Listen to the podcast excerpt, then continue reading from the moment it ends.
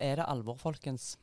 Nå har vi nettopp hatt et møte i stortingssalen som eh, Erna hadde en eh, redegjørelse i. Og hun var klar og tydelig at eh, smittetallene går opp fortere enn det vi ønsker. 13.10 sto Bent Høie i stortingssalen og redegjorde, og situasjonen er endra dramatisk siden den gang. Så nå er det på tide, folkens. Nå må vi skjerpe oss. Vi må ikke bare vaske hendene, vi må ta oss sammen og vi må begynne å følge de rådene som gis. Og vi må kanskje gjøre litt mer enn det òg. Så hva tenker dere, folkens? Ja, nei, jeg var jo ikke Nå sitter jeg jo riktignok inne på Stortinget sammen med deg, Margaret. Men uh, Guro er jo med på telefon. For... Ja, jeg er litt småtufs, jeg. Så jeg holder meg hjemme. Og det er jo utrolig viktig at man uh evne å gjøre akkurat det. Jeg er ikke noe sånn veldig dårlig, men jeg er bare ikke helt frisk, og da skal vi holde oss igjen. Men det er ikke bestandig like enkelt uh, å vurdere når man er så syk at man bør uh, holde, holde, seg i huset sitt sjøl. Så Guro og jeg er jo på Stortinget Nei, Margaret og jeg er på Stortinget der vi pleier å spille inn podkasten. Men Margaret har jo da kommet rett fra stortingssalen der Erna var veldig alvorlig. Men kan du ikke si litt om hva hun sa? Hun sa jo bl.a. det at den siste uka så har det vært like mange smitter som en så gjennom hele september. Og de smitteklyngene som vi nå ser, en har ikke helt kontroll på de nå. Og hvis situasjonen eskalerer, så vil en miste kontrollen på dette. Og særlig i storbyer som Oslo og Bergen så er det eh, en del smitte som foregår. Og det er òg en del reiser til og fra disse plassene. Så kan jeg jo si det at heldigvis, da, så når jeg kom til Oslo i dag, så var det nesten folketomt i gatene i åtte-halv ni-tida i dag morges. Mm. Eh, og Trond Helleland, som er vår parlamentariske leder, sa jo òg i sitt innlegg at E18 hadde ikke kø i dag. Nei. Så det ser ut som folk faktisk eh, på forhånd har eh, gjort noen tiltak for oss å tilpasse seg til den situasjonen som er. Mm. Og så er Det noe med at det er, jo, eh, det er jo ikke alle som kan ha hjemmekontor. Det er ikke alle som kan holde seg hjemme. Det er ikke alle som kan sånn og sånn. Og vi er jo veldig avhengig av at de i førstelinja kommer seg på jobb, unngår smitte. Um, og osv. Så, så, videre, så det er jo litt viktig at de av oss sier vi fra Stortinget, der jeg ikke er representant. Ja. så nå, Jeg har jo reist inn til episenteret, føler jeg. men, men, det gjelder jo for meg òg. Det er jo noe med å ha um, Ja, vi, vi, kommer vel inn på det, men det er jo noe med hva slags standarder vi setter for oss sjøl også. Ja. Og hva vi på en måte ja. tillater oss selv å følge og ikke følge. Men jeg kommer jo da f.eks. ikke til å reise noe mer inn til Oslo. Jeg får holde meg hjemme i Hole. Mm. Så, ja, det tror jeg er viktig. Ja, jeg så på kartet til VG i går, og la ut et bilde på Instagram òg, fordi det ser jo Altså, Hole ser ut som sånn midten av smultringen, fordi alle kommunene rundt er liksom blodrøde, mm. mens vi er da gule. Så vi har bare litt eh, økning i smitte, eller flat kurve eller noe sånt. Alle andre har en sånn eksplosiv vekst i antall smittetilfeller. Så det er litt ekkelt. Men tror dere folk, rundt, ja, tror dere folk rundt dere klarer å forholde seg til dette her? Jeg vet ikke. Guro, hva tenker du?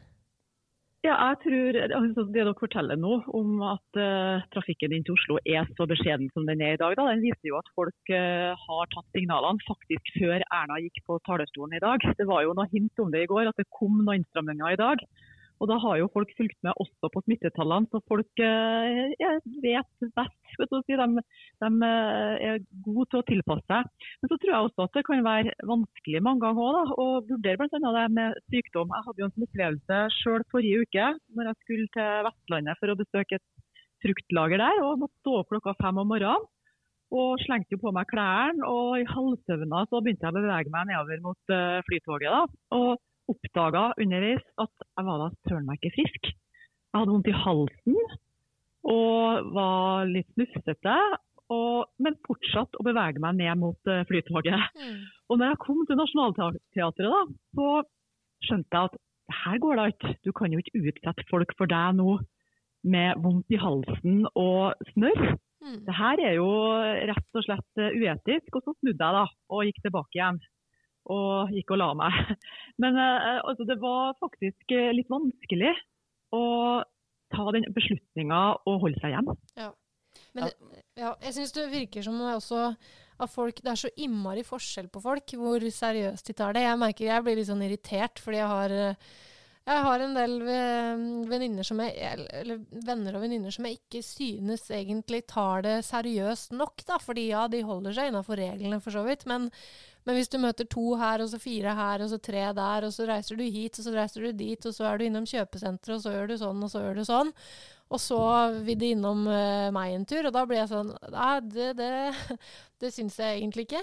Men det er kanskje Min uh, motivasjon er jo egentlig den som uh, Erna og, og, Bent og flere prøver å komme nå. At hvis vi klarer å få ned smitten nå, så kan vi kanskje ha en noenlunde normal jul. Men for min del så har jeg en ekstra motivasjon, og det er jo egentlig at uh, jeg har jo Da lurer jeg på om det er du som puster litt, Guro, at du skal ta ned den. denne. Det går bra. Du har, skal få lov å puste. Prøver, Guro prøver å være veldig flink pike, så hun holder den der mikrofonen på øretelefonene sine opp mot munn. Problemet bare at ja, det var den uh, lyden dere hørte. Gi den dama en mikrofon. men, men, jo, jeg har jo en ekstra motivasjon, føler jeg, fordi jeg venter jo barn nummer to, eller vi venter barn nummer to i midten av desember. Og foreløpig så er det sånn at på eh, mitt lokale sykehus så får uh, far være med på fødsel, og han får til og med være med på barsel dersom ingen er syke osv. Men uh, jeg må si at for min del, da, så er det viktigere Altså, jeg er, ikke, jeg er, ikke, redd for å føde alene. Det er uansett ingen som føder alene på norske sykehus. Det er jeg faktisk ikke litt bekymra for engang. Mm. Men jeg vil gjerne at han skal få lov til å være med, fordi eh, det er jo en veldig fin ting. Så jeg har en liten ekstra motivasjon, men den er det jo ikke alle som har. Og jeg skjønner jo at det er vanskelig for folk å på en måte motivere seg når man ikke ser helt uh, uh, når dette skal ende, eller at min lille ekstra tur innom noen, eller at vi tar med et ekstra vennepar på den middagen, det er på en måte ikke det som gjør det. Men hvis alle tenker sånn, så er det det som gjør at smittetallene går oppover, da. Og Det er jo da en skal huske at da situasjonen er svært alvorlig. Erna sa jo det at en, en av tre av de som testes positivt nå, er ukjent med at de er smitta. Ja. For de har ingen symptom. Og frykten er jo òg et helsevesen som kollapser. Eh, men eh, hun var jo tydelig på at i løpet av de to neste ukene, de tiltakene vi gjør Så nå var jo beskjeden om at alle skulle holde seg hjemme uansett. Mm. Slutt å reise, slutt å ta arbeidsreiser som ikke er nødvendige. Slutt å omgås folk som eh, ikke er dine nærkontakter. Så Guro, hvordan blir dette? Nei, jeg tror vi tilpasser oss. Jeg tror vi i Norge er veldig lojale, og vi vet hva en dugnad er. Og Det er veldig positivt nå, så nå tar vi et ekstra løft. så Det blir helt fint. Men apropos det her med ekstra motivasjon. Jeg ble oppringt i dag tidlig av dattera mi på 21 år som driver og tar opp fag. Og Hun var litt sånn stressa på det her med korona og ville ha et råd om hun skulle dra på skolen eller om hun skulle følge undervisninga digitalt i dag. da. Fordi at hvis hun blir satt i karantene, så får hun faktisk ikke tatt eksamen. Mm. Så hun er svært opptatt av, eh, av eh, risikoen for å bli smitta hun er 21 år. Så det er jo bra at det er en sånn eh, ja, motivasjon er det å få tatt eksamen og slippe å ta det om et halvt år. Samtidig så må vi faktisk la oss motivere av andre eh, ting. F.eks. det at vi vet at personer som har astmaallergi, eldre, de tåler faktisk ikke å få korona. Og Vi begynner allerede nå å høre hvordan situasjonen er ellers i Europa, nå når man får en smittebut, eller har fått en smittebut igjen der. Fordi at folk dør jo faktisk av det her. Ja, det, det. det, må vi prøve å greie å forestille oss. Ja, for Det er det jeg syns er så egentlig sjukt rart å tenke på. Én ting er sånne personlige motivasjoner, men, men jeg må jo si at eh, helt klart det viktigste er å forhindre at folk blir sjuke, og at folk i ytterste konsekvens dør av dette. sant? Mm. Enten det er dine egne besteforeldre eller andre, på en måte. Men det er det jeg syns er så rart også med sånn som Italia. da, sant? Vi fikk jo liksom skrekkbildene fra Italia. Det var jo der det først virkelig gikk eh, åt skogen. Og når du hører historier om ektefeller som må sitte hjemme med eh, altså en død mann, f.eks., for fordi at det ikke er kapasitet til å hente de ut av leilighetene, Um, alle sykehus og respiratorer og alt er opptatt og fullt, og man får ikke hjulpet folk. Og man må sette grenser på Nei, de som er eldre enn dette, de kan ikke få livreddende helsehjelp, fordi vi må prioritere de som er yngre og som har en bedre sjanse til å overleve. Og så klarte jo Italia etter hvert å få ned smittetallene med liksom portforbud og kjempestrenge tiltak, i tillegg til at ja, folk døde jo i hopetall. Og så går det da noen måneder, og så stiger smittetallene igjen i Italia. Ikke sant? Og da blir man jo litt sånn OK, men hva er det egentlig som skal til, da? Hva, hva, hvor går grensa, på en måte, før du skjønner at OK, sånn her kan vi ikke holde på? Og vi har jo ikke vært der i Norge, fordi det har gått ganske bra. Jeg tror alle syntes det var kjipt da vi stengte ned ting, og privat næringsliv kjenner nok mye mer på dette enn enn oss som har trygge, gode jobber uansett, på en måte. Men eh, jeg tror det er liksom noe med at den konsekvensforståelsen, den har ikke gått inn hos folk, da. Nei, og jeg skal jo ta meg sjøl i å være en av de der, for eh, altså jeg var på et oppdrag i går. Jeg var jury på en skole ved Ungt Entreprenørskap. De var veldig flinke til å overholde smittereglene, og det var spriting både før og etter en var oppe, og det var veldig lite folk som var til stede. Men allikevel så er det jo noe med at business goes on as usual, og du, Ja. du gjør de tingene du pleier. Og i januar så hadde jo jeg en eh, syk mann. Rune, min mann, han var veldig syk. Og jeg innså vel ikke hvor syk han var før det gikk et døgn og to. Han hadde ligget på sofaen og Ja. spurte om jeg kunne kjøre han til legen, for han klarte ikke å kjøre sjøl. Eh, og han har jo da astma og, og diabetes, og når han kom eh, til legen, så var det rett inn på sykehuset, for han hadde sånne skyhøye CRP-verdier. Han ble lagt inn på sykehus, og jeg skulle jo til Møre og Romsdal eh, og holde innlegg for Kvinneforum.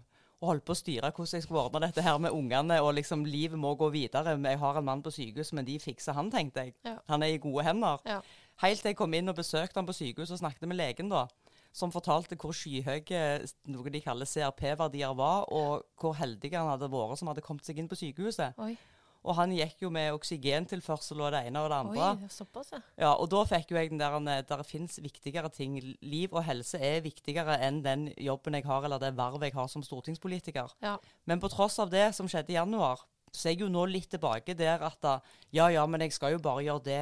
Ja. Og så merker jeg at det er litt vanskelig å blande politikerrollen med privat eh, hagerup. ja.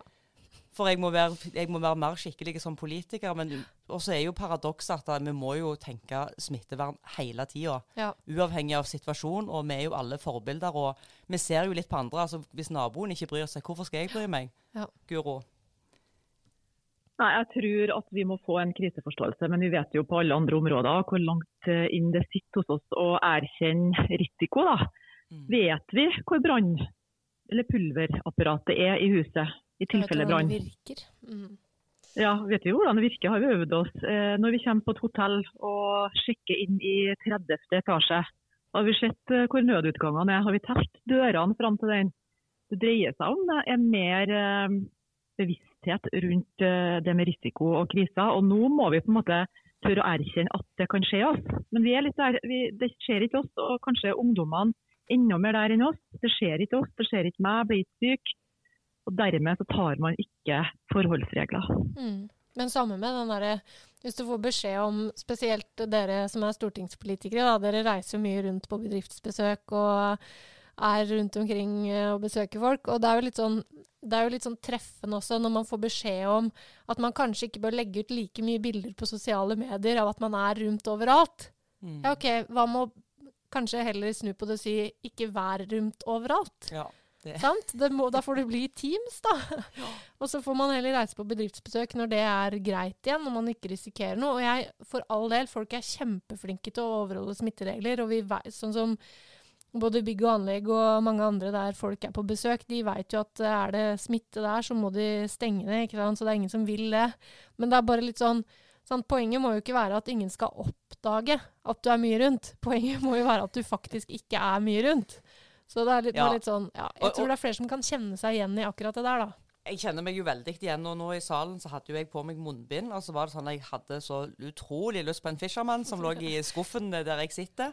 Så jeg skulle jo prøve å lure i meg denne her uten at noen så det. Så har jeg fått en ny type munnbind som er lagd av tøy, som går litt godt under haka. Så Ja. normalt så kan du bare lure noe inn rett under munnbindet. Men når jeg skulle gjøre dette her, så havna jo halve munnbindet over nesen og munnen. Ja. Så da måtte jeg jo kikke meg rundt i salen for å se om noen hadde sett det. Ja. Og det er jo litt der vi er. og altså, I sosialpsykologien så har de jo gjort en del forsøk på hvordan vi mennesker eh, agerer alt etter om vi tror vi blir sett eller ikke, Ja. og om noen måler innsatsen vår. Og det er jo sånn at Når folk ser oss og måler innsatsen, så gjør vi litt ekstra. Men hvis vi vet at vi er en del av et lag, så tenker vi at de andre kan òg gjøre litt av jobben, så trenger ikke jeg gjøre alt. Ikke sant? Og jeg tror vi er litt der nå. Jeg tror eh, vi, har en, eh, vi har en tøff vei å gå, for nå, nå er det alvor, som ble sagt gjentatte ganger fra salen i dag. Vi har de to ukene nå på oss å kunne få en eh, noenlunde god, normale jul. At, Han blir ikke normal, men at du skal få lov å ha med deg din mann på fødselen. For eksempel. For eksempel at vi skal la være å utsette de som må i jobb for risiko. Vi har helsepersonell og andre som kommer til oss å komme i tøffe tak. At folk skal slippe å sitte alene i jula, kanskje. Ja, ikke minst. Sånne ting. Ja. Så for min egen del så tenker jeg nå skal jeg hjem i helga og prøve å motivere mine fire unger til at uh, de ikke skal få ha overnattingsbesøk, at de ikke skal få Ja. lov å fyke rundt hele tida. Så må liksom hjem og ha et familiemøte og finne ut hva kan vi gjøre for å lage det litt gøy. ja. Vi må finne Smart. på noen nye aktiviteter og ja, et eller annet for oss å komme oss gjennom det. Og så tror jeg vi må motivere hverandre. Så må vi komme over den der skammen og den der frykten for oss å kommentere ting. Jeg syns jo ofte det er litt flaut Ja, å ja. å mane til avstand. ja. Ikke være så skikkelige. Mannen min er mye flinkere på det. Han kan være sånn 'Mætter'n!' Ja. Mens jeg blir sånn «Åh!» Men det er jo litt sånn der òg. Folk eh, f.eks. For eksempel gikk jeg inn på en kafé i stad og kjøpte kaffe. Og hun foran meg hun hadde munnbind og sprita henda på veien, og det var jo helt konge, det. Men hvis du blir stående midt i døra uten å Mm. flytte deg, sånn at andre kan holde avstand til deg, så, så hjelper det ikke så mye, da. så jeg tror vi bare må bli litt flinkere, hele gjengen. ja.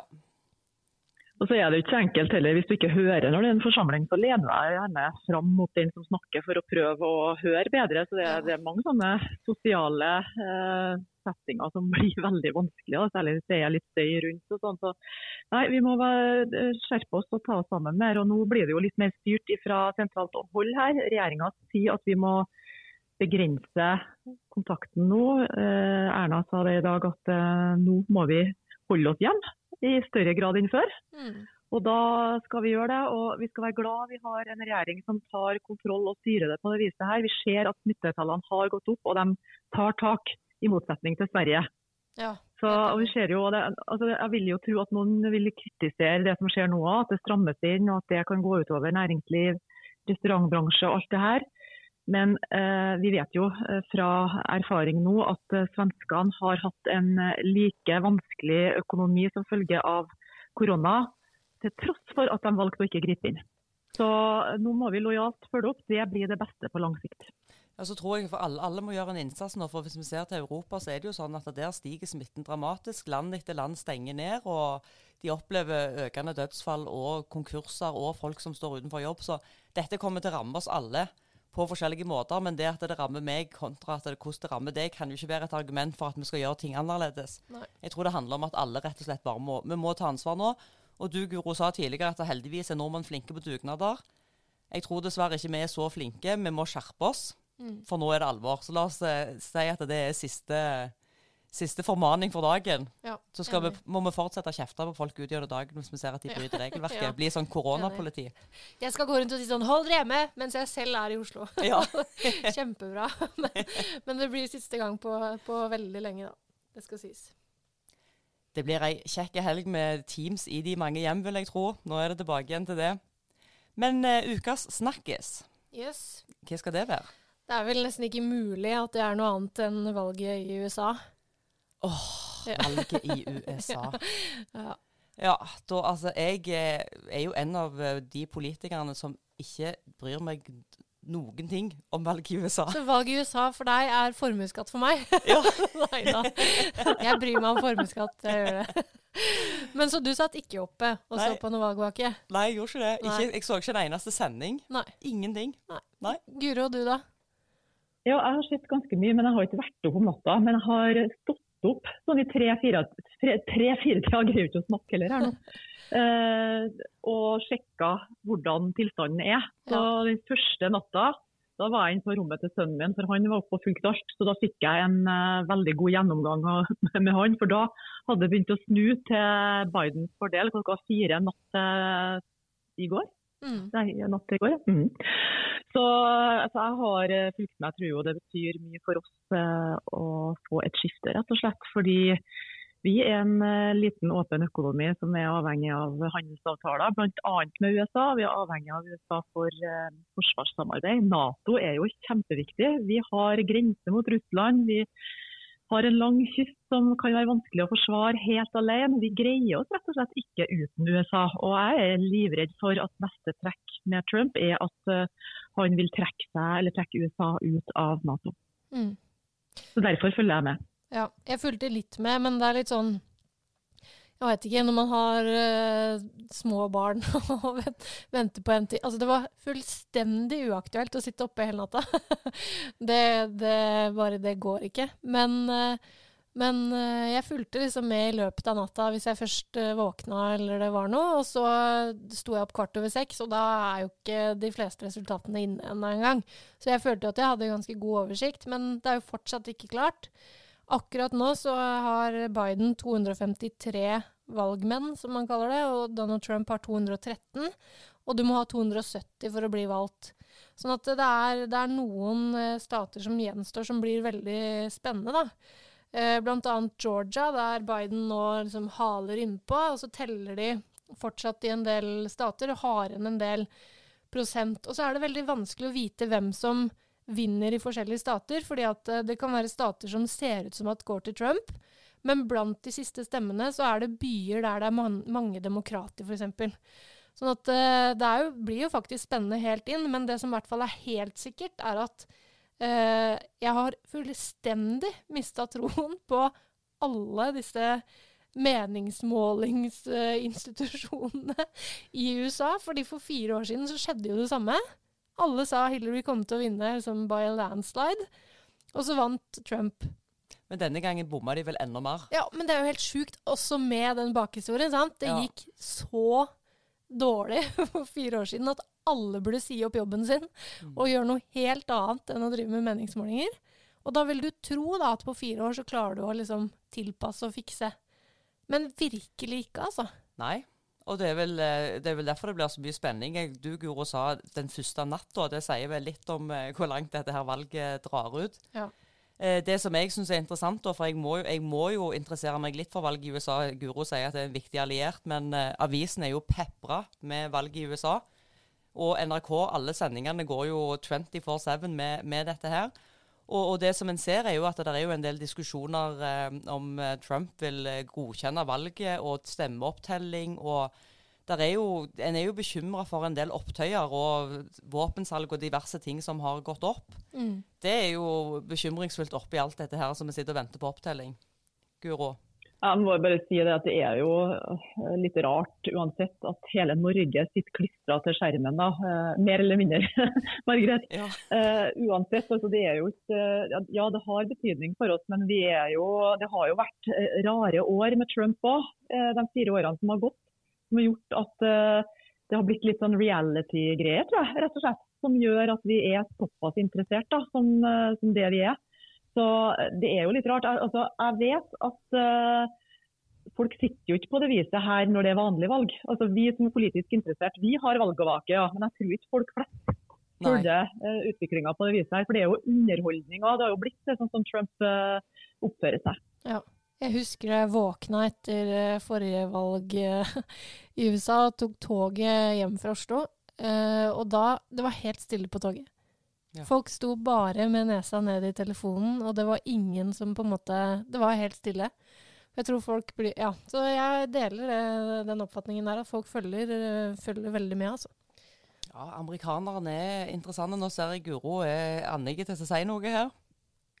Ja, vi, nå sitter vi da. Eller det vil si, jeg sitter jo i Trøndelag. Og Margrethe og Sandra sitter i Oslo på podkastrommet, og så driver, driver vi og streamer på Teams. Så jeg ser dem her og kan rekke opp hånda innimellom. Og så får jeg jo beklage om jeg har både snufsa og harka og ene med det andre. her. Og nå husker jeg jo nesten ikke hva jeg skulle si. Jo, det var det. Det var Trump igjen. For det som har skjedd de årene her òg, er jo det at uh, vi lar jo ikke forundre like mye som den gangen for fire år siden når han vant. Da var vi jo i sjokk. Ja. Og jeg uh, er kollega med en som er gift med fra USA og hadde katt våkna opp om morgenen og hadde kjempereaksjoner over at Trump hadde tatt over. Så, men nå så, altså, Vi syns det er sensasjonelt, og, og vi, eh, det syns vi på mange vis. Men vi er nok litt mer eh, avslappa. Vi ler ikke like mye på øyebrynene for hver gang han kommer med en eller annen rar og trakasserende uttalelse. Så det er litt sånn skremmende hvor vi har latt, latt oss tilpasse det debattklimaet. Man blir liksom blasert, eller hva man uh, kaller det. Man blir så vant til det at man slutter på en måte å bry seg. Men jeg merker jo at når folk nå snakker om å, det blir eh, omtelling, og så blir det Høyesterett, og så kommer han til å nekte å gå av. Da kjenner jeg at jeg blir litt sånn OK, hver stat har sine regler for omtelling. Det er ikke alle steder der han bare kan gjøre det. Men jeg, jeg merker at jeg og det kan godt hende at det er litt naivt, da, men jeg tenker sånn Det er USA, sant. Helt uavhengig av hvem som er president, så har de liksom en grunnlov, de har ordentlige regler på dette, de har holdt på med det i mange år. Bla, bla, bla. Det kommer til å ordne seg. Og så er jeg også bekymra for liksom riots og at folk skal bli forbanna. Det er jeg. Men jeg tenker på en måte at det, sånn, det demokratiske ved det, hvis Biden skulle vinne, det kommer til å ordne seg, tenker jeg. Men det er mulig det er litt naivt. For jeg merker at veldig mange andre er veldig bekymra for hva som uh, kommer til å skje, og kanskje spesielt den perioden mellom at valget er avgjort og Biden faktisk skal ta over. Fordi da sitter jo fortsatt Trump og, og bestemmer. Og nå er du kanskje rett inne i dette her som blir uh, ukens fordom. Ja. Det er jo iallfall min fordom mot USA. Jo mot USA eller mot amerikanere? Amerikanere og USA og halloween òg ja. kan du hive med det. du er en av de derre 'Hvorfor går ikke barna julebukk?' Ja, ja, ja. Trick or treat. Da tror jeg mange er enig med deg, da, faktisk. Nei, og, det, og, det, er jo ofte sånn at altså, en har et bilde på amerikanere kanskje som eh, godt overvektige, feite ville kanskje noen sagt, ja. bråkete, mindre intelligente. Ja, for du tenker at de er liksom dumme? Ja, jeg tenker at de er litt sånn eh, ja, ja. litt sånn loud. Ja. Too much. Kanskje litt sånn som jeg òg oppfatter så mange. jeg tror ikke, jeg ville ikke tenkt at du var feit og dum, Margrethe. Det, det, det, ville jeg ikke tenkt. men, men, det er noe med Jeg har tenkt litt på det òg, for uh, jeg hadde jo fordommer mot Oslo. Det har jeg jo snakket med en del folk om, og det viser seg at veldig mange som ikke bor i Oslo, har fordommer Fordom. mot Oslo. ja. Og tenker at Oslo er Karl Johan og Oslo S. Ja. Og så kom jeg meg ut fra Jæren og begynte å reise inn her og pendle. Så har jeg jo innsett at da, Oslo er egentlig en veldig ålreit by.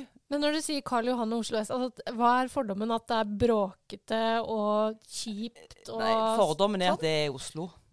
Det er Oslo, Oslo S. og det er dumt, fordi altså, det bare er en svær liksom, jernbanestasjon yes. med kjøpesenter. Og det er veldig mange som ikke kommer fra Oslo, som mener det. Ja, ja. ja nei, men den kan jeg se. Så, men, ja, den debatten den debatten om vindmøller, vet du, med at uh, man burde jo ha montert dem opp i Nordmarka, så har jo folk i Oslo skjønt at vi ikke skal ha vindmøller i distriktet. Uh, vi har mange fordommer. og En ting som jeg har tenkt rundt det med USA, da, det er jo det at det er en sånn slående greie med Frp-ere her i Norge og USA. For uh, alle dem jeg kjenner, Kjetil Solvik-Olsen, Christian Tybring-Gjedde, Ulf Lerstein, han er jo for så vidt ikke Frp lenger, da, men de er veldig sånn Amerika vennlige. De, er, de har amerikaeffekter Amerika-effekter på kontorene sine, masse flagg. Og de har eh, caps fra Trump, uh, enkelte av dem òg. Og er, ja, liker alt som er amerikansk. Da, og bærer preg av å være litt sånn amerikanskaktig. Så Det har jeg syntes har vært en sånn rar greie. Så er det jo sikkert uh, Den som har fordommer kanskje mot USA, kan kanskje ha det òg mot Frp-ere, Margrethe? Eller har du skjønt at Frp-ere er bra folk, dem òg? Nå blir hele episoden om Margaret sine fordommer. Nå får jeg svare, får jeg svare som jeg pleier. Altså, jeg eh, har fordommer mot mange når jeg generaliserer, men når du kommer ned på individnivå så er det ikke det samme. Ja, ikke sant. Nei, altså, jeg har jo jeg har mange slektninger som har vært i Frp og er i Frp. og det er overraskende hyggelige folk, på samme måte som eh, vi i Høyre òg kan være det. Så bra Margaret er sånn Jeg kjenner noen som har vært i Oslo, og ja. jeg kjenner noen som er i Frp. Hele verden min defineres ut ifra det. Kjenner du amerikanere, da? Eller tror du det er derfor du har litt fordommer? Jeg kjenner noen, men jeg bør nok bli kjent med litt flere, så ja. Har du vært i USA, Margaret? Nei. Nei. Så la oss eh, la det bli uh, ukens siste oppfordring til de som ikke har vært i USA. Kom dere av gårde, bryt ned noen fordommer, så skal vi snakke mer om det når den tid kommer.